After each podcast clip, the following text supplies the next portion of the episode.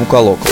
Регионы, современное искусство, наследие – Всем привет, на связи Анастасия Куклина, культуролог из Томска, автор и руководитель фестиваля современного искусства и культурного наследия «Мука склады искусства». И это подкаст фестиваля, который мы записываем при поддержке родных музеев в рамках программы социальных инвестиций «Газпром нефть». В этом подкасте я буду вести диалоги с философами, художниками, кураторами о параллельных мирах Москвы и не Москвы, о том, какую роль сегодня играет современное искусство в развитии региональных городов. Ну и, конечно, мы поговорим о любви к своему городу, искусству и людям. И наш первый гость – это Дмитрий Галкин, профессор и доктор доктор философских наук, а также директор Института искусства и культуры Томского государственного университета. Дмитрий, здравствуйте. Добрый день, Анастасия. Спасибо, что пригласили. У вас фестиваль Мука или Мука? -то? Не, не всегда понятно. А вот загадка. Это мы решили поиграть с ударениями. Ну, Мука, Каждый сам выбирает. Каждый сам выбирает, да, куда ставить ударение. Это наш премьерный выпуск. Я вас поздравляю. Мы с него начинаем подкаст фестиваля. Перед нами сегодня стоит такая непростая задача, поскольку название подкаста для многих может показаться набором случайных слов. Звучит как артикуляция локальности, художественное право на город. И наша с вами задача, собственно, расшифровать эти непонятные слова. Давайте приступим. Дмитрий, мы с вами живем в Томске. А, это город считается студенческой столицей России. Здесь расположены одни из лучших университетов нашей страны, но тем не менее это Сибирь, а это географически удаленный регион. И у современной томской художницы даже есть работа под названием «Медвежий угол». Вот как вы считаете, Томск — это локальность? Вы знаете, только ленивый не придумывал столицы. Есть столицы всего, по-моему пальцем ткни, попадешь в какую-нибудь столицу. И в этом смысле важно понимать, что определение локальности очень часто находится в координатах центр-периферия, столица-провинция или там, скажем, столица-регион. Это вертикальное иерархическое отношение. Поэтому все хотят быть, хотят быть столицами чего-нибудь. Олимпийских игр, культуры, Деда Мороза, моды, там, еще чего-нибудь. Тем самым как бы заявляя о себе, ну и подчеркивая какую-то свою особенность локальность. Но локальности может быть и такое горизонтальное понимание. В смысле того, что мы с вами все вообще локальные. Даже если вы в Москве живете, то у вас все равно есть какая-то локальность. Вы живете в каком-то районе, допустим, там в Химках или где-то в центре, или есть разные легендарные районы. Но они все локальные, поэтому идея столицы размывается. Таким образом, в горизонтальном отношении локальность — это место, которое географически каким-то образом определено нашим с вами в нем нахождении. Мы, мы все локальные. Другое дело, что как отметил один очень важный теоретик глобализации Арджуна Падураи, локальность, во-первых, всегда должна быть артикулирована, то есть как-то выражена. Мы должны свою локальность обозначить через что-то заявить о ней, а с другой стороны, она, у нее должно быть какое-то отражение, она должна в чем-то отразиться. Чаще всего речь идет о том, что локальность обретается как отражение в глобальном мире есть отразился в чем-то, и тем самым тебя обнаружили. И Ападурай отличает локальность от соседства. Соседство — это вот мы с вами где-то в каком-то месте живем рядом, близко, в подъезде, там, я не знаю, микрорайоне, в городе в каком-то. И надо сказать, хочу вам это подчеркнуть, что не все соседства хотят, чтобы их обозначали как локальность. Им и так хорошо. Вот у вас дачный кооператив, зачем вам локальность? Вы соседи, вам так хорошо. Вы не хотите быть столицей там хомяков хомяков Сибири, понимаете? Ну да, есть у вас хомяки, и бог с ними. Поэтому э, очень важно, что вот эта соседская локальность обретает артикуляцию. Вопрос через что? Вот примерно такие координаты. Вертикальные отношения и горизонтальные отношения, и необходимость через что-то заявить о себе. Ну и, конечно, дальше это все там через медиа распространяется. Хорошо, но вот в условиях активно идущих процессов изоляции России от западного мира российская культура не просто должна отвечать на глобальные вызовы современности, но и также должна обозначить свое место и некую специфическую роль в мировом культурном процессе, что возможно в частности да, через артикуляцию локальности. А вот подскажите, а какую роль в артикуляции локальности сегодня играет современное искусство? Про изоляцию России сейчас э, отмечу, что с точки зрения локальности не бывает никакой изоляции. Это все какие-то политические инструменты, заявления, битвы. Никого и ничего, в общем-то, изолировать в этом смысле нельзя нельзя. И я хочу сказать, что артикуляция локальности, то есть ее обнаружение может вообще от вас не зависеть. Вы меня спрашиваете про современное искусство. Вот, допустим, спрашивал ли кто-то жителей Ясной Поляны, что их локальность теперь определяется чем? Великой русской литературой. Да, то есть небольшое поселение отразилось в зеркале глобального культурного процесса, к которому принадлежит русская литература. И теперь вот Ясная Поляна — это локальность, которая имеет такую идентификацию. Или там, скажем, откуда взялся в Великом Устюге Дед Мороз, ну, какая разница? Или Винни-Пух и Винни-Пеги. Там ну, много таких примеров, в которых, мне кажется, показано, что ну, давайте я вот так еще поверну. А вот скажем, кто знал про город Припять и вообще про Чернобыль? Они хотели, эти люди, жившие там в советский период 80-х, замечательные инженеры, там, семьи работников, не хотели быть такой мировой знаменитостью и такой локальностью, которая сейчас вообще пустотой стала. Да? Тем не менее, из-за катастрофы, из-за этого апокалипсиса атомного. Теперь э, мы имеем не просто локальность какую-то, которую, в которую попасть-то сложно, хотя есть туда экскурсии какие-то, но мы имеем э, культурный феномен, про который снимают фильмы, сериалы. Мы имеем некоторый апокалиптический символ, который давно уже этому месту не принадлежит. Там и места-то как такового вот в социальном смысле не осталось. И поэтому катастрофа сделала, артикулировала локальность, никто не спрашивал. И вот вы меня спрашиваете про современное искусство. Современному искусству может быть э, близкая история, э, поскольку очень часто бывает так, что какой-то культурный герой, который жил да, вот в этом городе, в этом месте, как Лев Толстой, там и Ясная Поляна. Вот современный художник, не знаю, Сальвадор Дали и Кадакас. Ну, кто спрашивал Кадакас, что там теперь центр имени Сальвадора Дали глобальный, да? Никто не спрашивал. Так получилось. Но, с другой стороны, этим можно воспользоваться сознательно, что и делают различные и деятели культуры, и музеи, то есть вырабатывают это как политический, такой культурно-политический подход на создание достопримечательностей, привлечение туристов. Почему? Потому что локальность становится интересной, а как место поклонения. Я бы обратил ваше внимание, что это уже присутствует в религиях, например. Вот есть там, Мекка, да, туда все молятся, мы знаем э, в исламе, туда все должны съездить, настоящие мусульмане. Вообще система паломничеств и такого движения к символическому месту, к месту силы, как сейчас говорят. Это уже исторически, культурно опробованный механизм. Но сейчас вот это можно через разные культурные ниши делать. Здесь жил великий режиссер, а здесь вот, допустим, есть локальности в Таиланде, неизвестный остров. Почему остров и остров? Но там снимался известный фильм с Леонардо Ди Каприо. И на этом острове теперь там, ходить негде в туристический сезон, потому что столько там народу, все приехали посмотреть, как снимался этот э, знаменитый фильм. Пожалуйста, хотя Леонардо Ди Каприо там не вырос и, и не жил там, как Лев Толстой в Ясной Поляне. Вот. Таким образом, э, есть разные пути, и современное искусство действительно все больше здесь играет роль как такой триггер и механизм артикуляции локальности. Но вот если мы с вами заходим на эту территорию современного искусства, давайте обозначим терминологические рамки. Как вы интерпретируете современное искусство? Что это? Это измы, процесс, музеи или это мусор в углу галереи? Ну, вы знаете, давайте каким-то более-менее строгим образом поступим, потому что с одной точки зрения современное искусство — это такое поле битвы за определение. Вот там собрались, значит, художники, искусствоведы и воюют за то, что правильно считать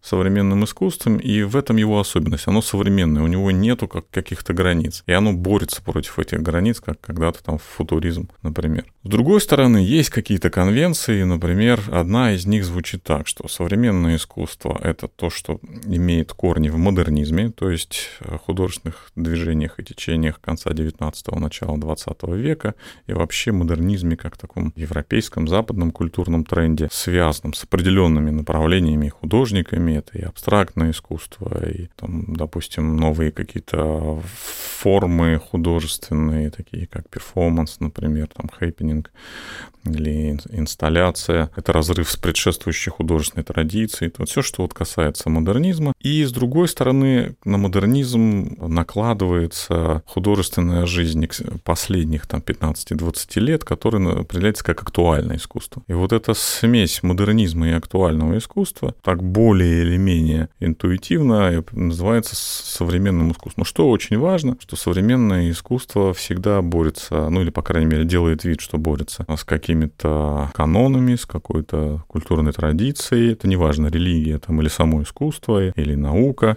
Современное искусство критично, оно ориентировано на какую-то социальную повестку, экспериментальные различные формы. Вот, допустим, э, стрит-арт сказал, что музей — это тюрьма да, для художника, для искусства. Весь мир мой, особенно город. Да, и вот город и есть пространство для искусства. Пожалуйста, перешли границы. Или Art and Science есть такое направление. Художники зашли на территорию искусства, на территорию науки и прямо в лаборатории, прямо с лабораторным материалом, э, не знаю, там, биологическими какими-то клетками, да, делают художественные проекты или с нано какими-то технологиями. В современном искусстве очень важно еще наличие такого экспериментального перехода, преодоление каких-то художественных границ и культурных границ. Ну вот я примерно так бы рассуждал, если кратко. Ну а если не кратко... Нам с вами никакого подкаста да, нам не никакого хватит, подкаста, да. подкаста не хватит. Но в этом ваш вопрос важный, в этом и интерес к современному искусству, в экспериментальности, нестандартности, артикуляции тех смыслов, которые мы в силу зашоренности, невнимательности, усталости или, или там какого-то культурного бэкграунда, мы что-то не видим. Современное современное искусство взламывает знаки, поворачивает по другому смыслу. И, и тем оно привлекательно. Почему люди приходят, э, удивляются, ругаются, шокированы, но они за этим и приходили. Они не приходили посмотреть в очередной раз, да, вот какое красивое полюшко, там березонька или горы замечательные. Они пришли, чтобы их встряхнули, да, им какие-то смыслы, не, необычные идеи предложили. И поэтому современное искусство так и работает, поэтому к нему и обращаются. Вот возьмите там проект «Культурная столица Европы». Кстати, о столицах. Столицами становятся локальные какие-то. Вот я был на, культурном проекте, на культурной столице Европы в Мариборе, в Словении. Маленький городок, но который на год становится культурной столицей. То есть мы артикулируем локальность. Евросоюз этим занимается много лет. Они хотят, чтобы... Ну, культурная... Опять столица, все хотят быть столицей. Ну, давайте через это хорошо выразим локальность. И вот туда нагружают много культурных событий, э, много художников и очень много хорошего современного искусства. Туда съезжаются европейские ценители искусства со всех стран, и тем самым по Европе путешествует вот эта культурная публика, которая познает свои локальности. Да, у нас в Перми была такая попытка создать из этого города культурную столицу России. Ну, я хочу сказать, что проект «Культурная столица» был в Поволжье очень масштабный. Если я не ошибаюсь, тогда это делал Кириенко, нынешний Сергей Кириенко, нынешний сотрудник администрации президента, который занимается внутренней политикой. Эта идея довольно интересно работала, но довольно недолго в этом регионе. Также города становились культурными столицами с разными мероприятиями. Много чего интересного произошло. Ну, вы спрашиваете вот про механизм, да, вот механизм. Ну, хорошо, давайте теперь зайдем на территорию как раз современного регионального искусства. Вот у новосибирской художницы Маяна Насабулова есть такая ироничная работа под названием «Опять ничего не происходит». И сегодня действительно вот эта диспропорция в культурной жизни столичных городов России и регионов, она существует не только как проблема, и создает растущий интерес к разным художественным экспериментам в небольших городах России. Пожалуй, самые такие последние яркие проекты, направленные на это, это проект «Не Москва» и э, Триеннале современного искусства искусства музея «Гараж». На ваш взгляд, эти проекты являются попыткой художественно-пространственного развития России или одним из способов арт-колонизации? Хороший вопрос. Ну, давайте посмотрим. Вы не все проекты назвали. Вот был такой государственный центр современного искусства. Это первая масштабная попытка создать филиальную систему с центром в Москве. Это филиальная система в регионах, причем в разных регионах, в Сибири, на Урале, в Калининграде, э, на Кавказе, э, на Волге. Эти филиалы как раз и должны были стать такими институциональными точками, вокруг которых, с одной стороны, происходила бы артикуляция, так сказать, локальности через современное искусство, с другой стороны, импорт каких-то международных трендов, да, то есть вот такой хаб. Вот сейчас эти филиалы входят в систему Государственного музея изобразительных искусств имени Пушкина, там у них свои задачи, свои стратегии, но мне кажется, что такой институциональный путь, в общем, до некоторой степени оправдан. Вы спрашиваете, колонизация это или региональное пространственное развитие. Видите, я вам так скажу, э, когда есть колонизация, колонизатор приходит и зубами цепляется за свою колонию. Он оттуда все забирает, все контролирует, дает ресурсы, какие считает нужным. И в этом смысле колонизация слишком сильный термин для этих процессов, хотя многие любят говорить, ой, колонизация. Вы не видели колонизацию, это называется. Э, вот. Э, это может быть да, недоколонизация какая-то. Ну, вот вы улыбаетесь, а, допустим, если бы не было французской колонизации в Северной Африке, там не было бы ни дорог, ни электричества, ничего. Берберы вы сидели там, они и так хорошо себя чувствуют. Но благодаря колонизации туда пришла цивилизация. И Франция там много чего наделала, хорошего и плохого. Поэтому я бы такими сильными терминами не разбрасывался. Это, это мощная политическая история. А вот действительно попытка найти пути артикуляции локальности и развития современной культуры в регионах, они, конечно, предпринимаются, как я уже сказал, на уровне институций и на уровне таких там мегапроектов, там, да, допустим. Вот был такой проект «Не Москва», коллеги собрали международную команду кураторов, да, сели на поезд и поехали, если я не ошибаюсь, из Нижнего Новгорода по России, останавливаясь в разных городах, встречаясь с художниками, провозили выставку, и в Томск заезжали. Вот я участвовал в э, такой томской ветке не Москвы. И вы участвовали, кстати говоря, Анастасия. Было дело, было. Да. Доехали до Владивостока, потом, значит, по итогам вот этого анализа собрали выставку, которая э, была показана в Санкт-Петербурге и потом в Брюсселе, если я не ошибаюсь, то есть и в России, и в Европе. И в Санкт-Петербурге было несколько кураторов региональных, и Антонио Джеуза, наш коллега, курировал общий проект. Этот проект мне кажется, больше стал исследованием таким, пилотажем, если угодно, чем развитием. То есть я, с одной стороны, всегда приветствую такие вещи и сам готов участвовать. С другой стороны, к результатам отношусь достаточно здраво. Как механизм, проектный механизм артикулировать локальность, как бы ее, как вы знаете, вот там со дна поднять какие-то элементы, которые осели. Очень важно, что это была международная команда кураторов, то есть они привезли, привезли как бы зеркало глобальности, да, чтобы все увидели или не увидели себя да, в этом зеркале. Там, в Томске, не знаю, в Тюмени, в Екатеринбурге, в других местах. Колонизация это да нет, конечно, хотя коллегам были претензии, что вот вы там из Москвы приехали на поезде, тут ну, такая команда будущих колонизаторов. Повторюсь, это, это слишком, с моей точки зрения, слишком сильная э, история. Это скорее получилось такое интересное художественное исследование, без понятных для нас, для всех последствий. Поэтому, когда мы говорим, что был ли толчок к развитию регионального искусства, я не знаю. А с точки зрения того, что делал ГЦСИ,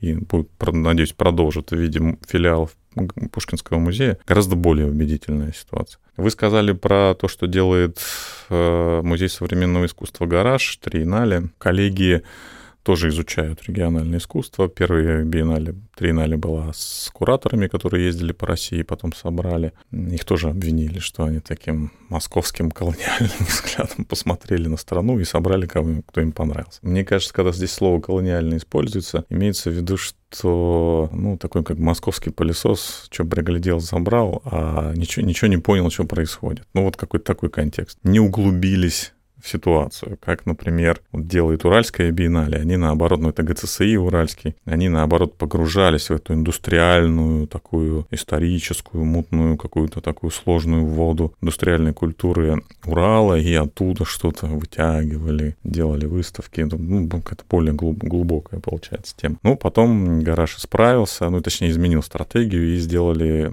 триеннале, основанную на рекомендациях художников, то есть такой как-то они, по-моему, используют слово коррупционный, да. То есть друзья, любовники, там, партнеры, все друг друга рекомендовали и делали. Но это на самом деле очень отражает всю специфику культурной, не только культурной жизни России. Ну и опять же, выставка была только в Москве, и никто ее больше не видел. Поэтому мне кажется, что делает э, гараж. Они, конечно, тоже исследуют, у них хороший ресурс информационный про это все в интернете, но они э, как бы артикулируют локальность в духе московского царства. То есть как бы все равно все, что в России артикулируется, артикулируется через Москву. Ну, давайте тогда так и будем делать. Ну, это законная история, но э, после, вот вы были, наверное, на триеннале, вы что-то запомнили, кто, откуда, про какую-то локальность российскую? Российскую навряд ли.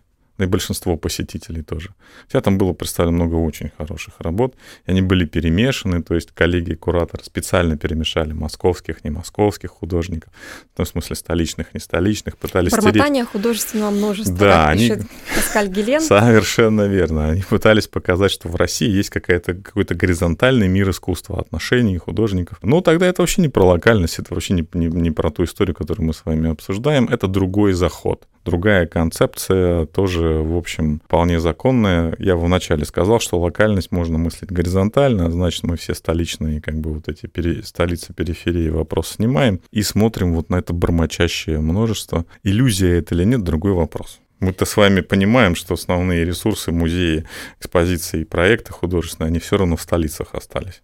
Ну хорошо, мы с вами попытались поговорить про локальность и пришли к тому, что как раз современное искусство — это один из путей артикуляции локальности. Но это как раз предполагает, что у художников есть некое право что-то в городе делать. И сегодня многие художники не всегда хотят работать с какими-то крупными институциональными государственными проектами. Есть примеры независимых фестивалей больших, например, фестиваль «Карт-Бланш» в Екатеринбурге. Художники активно работают с темой города, культурного наследия и никого об этом не спрашивают. И здесь, собственно, возникает вопрос, а что такое художественное право на город и кто им это право сегодня дает? Ну, смотрите, во-первых, город, я бы так сказал, город вообще базируется на некотором художественном праве, потому что архитектура, городская среда — это мир э, искусства и дизайна. Вспомните города, которые вы помните, они все архитектурно набор достопримечательностей. Вы приедете, приезжаете в Санкт-Петербург, и вы видите или в Москву, там, или в Томске, или в Тобольске, вы видите, что город задумывался как некоторые художественные архитектурные проекты. Эта среда не все районы, давайте так, да, но тем не менее. Ну, конечно, город предполагает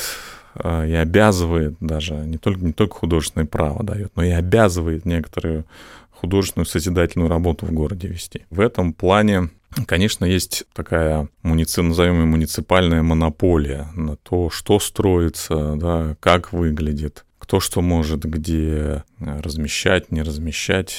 Э, и, и так далее. То есть не, некоторая архитектурная политика там, или культурная политика со стороны региональных властей, федеральных, муниципальных. Но с другой стороны, мы с вами знаем, что город — это не стены, не улицы, да, а город — это сообщество. Сообщества абсолютно разные, с совершенно разными интересами, культурными контекстами. Город на Кавказе и культура Кавказа, да, это одна ситуация. Город Сибирский — это другая ситуация. Там столицы наши российские — третья ситуация. Все зависит от очень многих многих контекстов и разных сообществ. Мы с вами живем в городе студенческом. Да? Вот нам кажется, что тут вокруг одни студенты. А Томск очень разный. В Томске много разных сообществ, э, и, наверное, которых мы даже и не подозреваем. И вот тогда вопрос, а у них-то есть право на то, чтобы высказываться, там, иметь слово в городе и в каком виде, в публичном пространстве.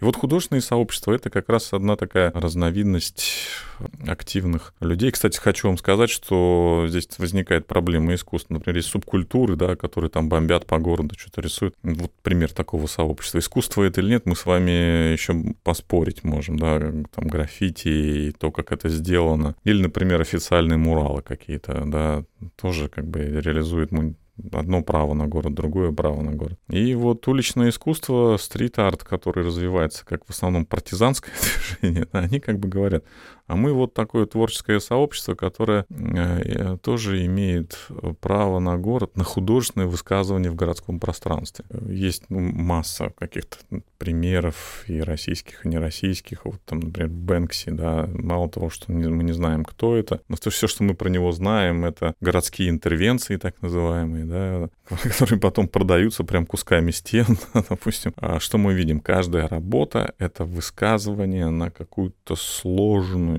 тему. То есть город работает как мир коммуникации, как мир смыслов, не как э, там имитация уюта, благоустройства, прогулок, романтика и всего, а как место, где э, в силу открытости и в силу доступности мы можем задавать и обсуждать сложные вопросы. Все практически работы Бэнкси об этом, от романтических э, до совсем жестких. Поэтому действительно в этом смысле есть такое партизанское право на город и есть право на город, который транслируется через официальные институций. И мне кажется, что и в Европе, и в России все больше официальные структуры начинают это осознавать и давать это право высказывания сообществам городским. Пусть это будут субкультуры или художники. Город переосмысляется не как функциональная структура поехать, купить, там, не знаю, квартире сидеть или гулять, а как мир смыслов. Это очень важно,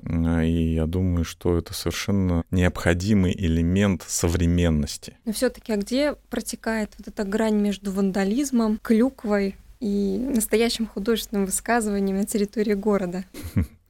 Да, вот это очень хороший вопрос. Конечно, любой может сказать, что вся эта партизанская художественная деятельность, культура, все это, это вандализм, они портят все. Какие-то несмыслы, не какое-то не искусство, и вообще давайте уже суди кто, как говорится, да, в итоге. Мне кажется здесь, что этот путь независимых фестивалей, которые... Или более зависимых фестивалей, там независимый я бы тут не горячился. А. Это правда, это правда. Он интересен и правилен тем, что в нем возникает экспертиза. То есть без экспертного участия, без экспертного сообщества мы с вами на такие вопросы ответить не можем. В принципе, Бэнкси вандал. Ну, с, так, с точки зрения такого прям обывательского, не заморачивающегося отношения, при каком-то экспертном осмыслении, при каком-то интерпретационном, извините за такую терминологию усилии, мы вдруг э, в жесте, который по сути вандальный, да, ну так вот если смотреть, мы вдруг и находим искусство. И здесь э, ну, без, без экспертизы, без дискуссии общественной, Э, без какой-то э, работы э, интеллектуальной поверх да, этого творчества не обойтись. Поэтому, мне кажется, вот эти фестивальные вещи, где обязательно присутствует этот момент. Я не говорю про худсоветы, там, цензуру, знаете. Это тоже вариант, в принципе, и он работает.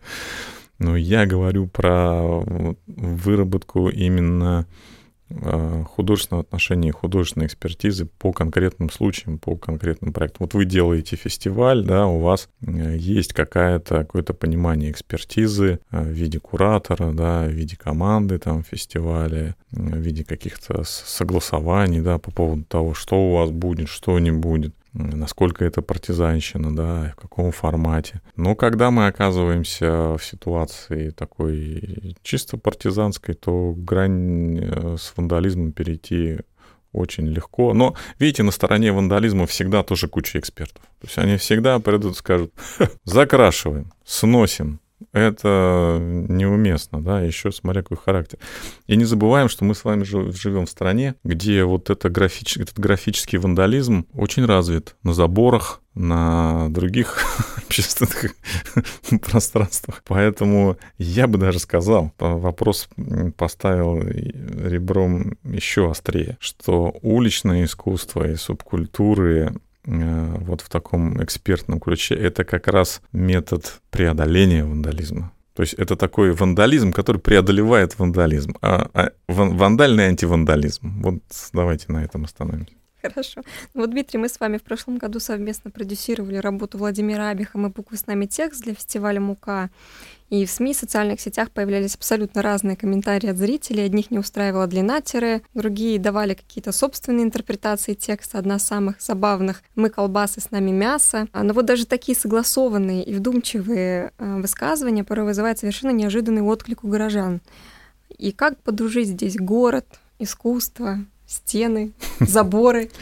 Во-первых, я снова хочу сказать спасибо руководству университета, которое эту работу согласовало. Томского государственного Томского университета. государственного угу. университета, потому что это, конечно, для такой академической структуры, как ТГУ, решение достаточно смелое. И э, напомню, Володя Абих, когда приехал смотреть возможности фестиваля, э, предложил реализовать уже задуманную им работу, но все для нее места не находилось. И вдруг он увидел стену научной библиотеки ТГУ, это огромное здание в центре города, и сказал, что эта работа вот должна быть здесь. Да.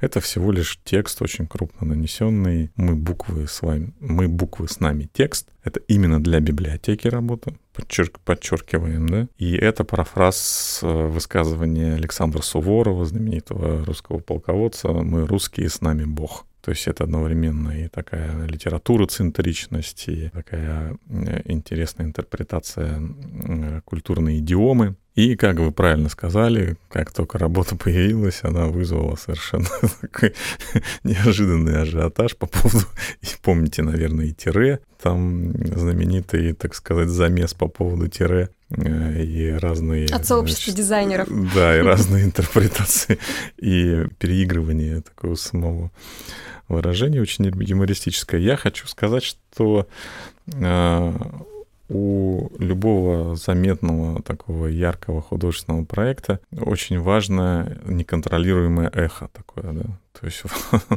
вы, вы делали одно, а можете получить совершенно другое. То есть когда искусство обретает какую-то бы отчужденный вид, ну, извините за это, когда художник уже ничего не контролирует. Вот вы написали роман, роман пошел в люди, или вы написали песню, вы даже не думали, что теперь следующие 30 лет там ее будут петь под гитару, да, вот так здесь. Сделали работу. Я начала жить своей жизнью.